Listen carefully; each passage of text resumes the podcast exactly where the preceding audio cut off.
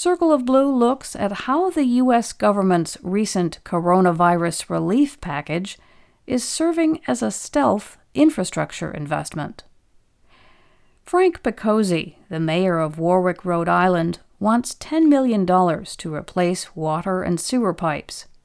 In Louisiana, Governor John Bel Edwards floated the idea of $300 million for water and sewer infrastructure.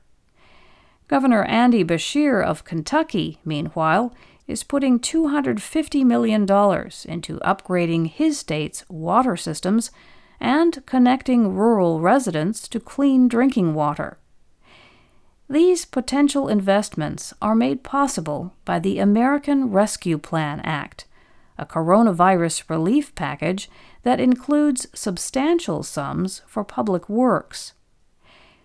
President Biden is promoting a multi trillion dollar standalone infrastructure bill, a proposal that includes over $100 billion to remove lead pipes, upgrade rural water systems, and clean up toxic PFAS chemicals.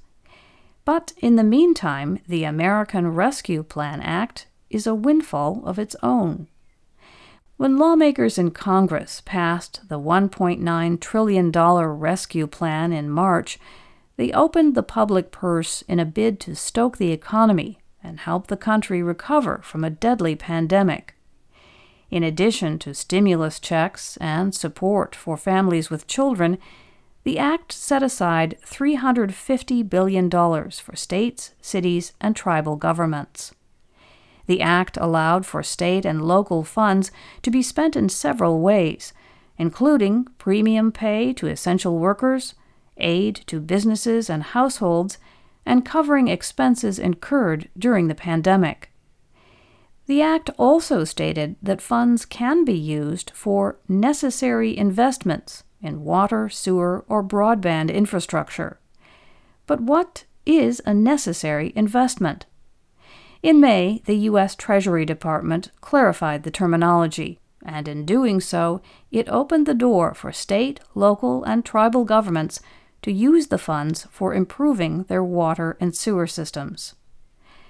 Joseph Kane at the Brookings Institution says the American Rescue Plan funding is an opportunity to address essential current and future water infrastructure needs calling it a chance to provide short term stability while accelerating lasting infrastructure improvements. Funding will be spread broadly. States and the District of Columbia will receive $195 billion. Counties will get 65 billion, while metro areas will see about 46 billion. Tribal governments will receive $20 billion the remaining $24 billion will go to U.S. territories and smaller local governments. How might the funds be spent for water systems? According to the Treasury Department, necessary investments for water and sewer means those that maintain service to meet health standards or add resilience to climate change. Acceptable projects include those that are eligible for the federal government's primary water infrastructure lending program, such as transmission, storage, distribution, treatment, lead service line removal, pollution prevention, stormwater capture, and connecting a failing system with a better performing neighbor. The Treasury Department argues that aligning the American Rescue Plan funding with the state revolving loan program provides states the flexibility to target their water and sewer needs. Some states have already outlined their spending. In Kentucky, Governor Beshear signed a state law that allocates $250 million from the American Rescue Plan for water infrastructure. The funding will be distributed through the Kentucky Infrastructure Authority. The law earmarks $50 million of the total amount for providing drinking water to unserved rural residents. Other state officials are just now considering how to spend their funds.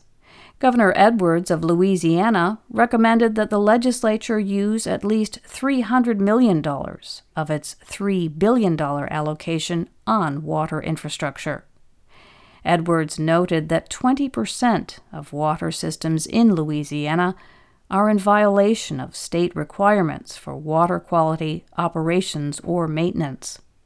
The American Society of Civil Engineers graded Louisiana's drinking water systems as a D minus. Edwards sees the infusion of federal money as an opening for improvement.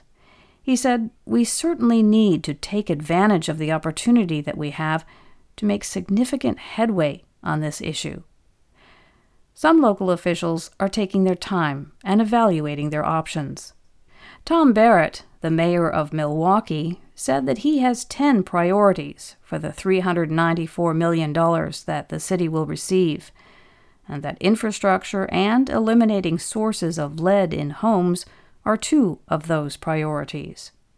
But Barrett wants to consult with residents and city departments to harmonize Milwaukee's spending plan with their priorities, whether they are broadband, affordable housing, streetlight repairs, or water mains.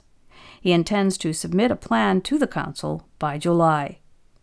The American Rescue Plan Act requires the funds to be spent by the end of 2024.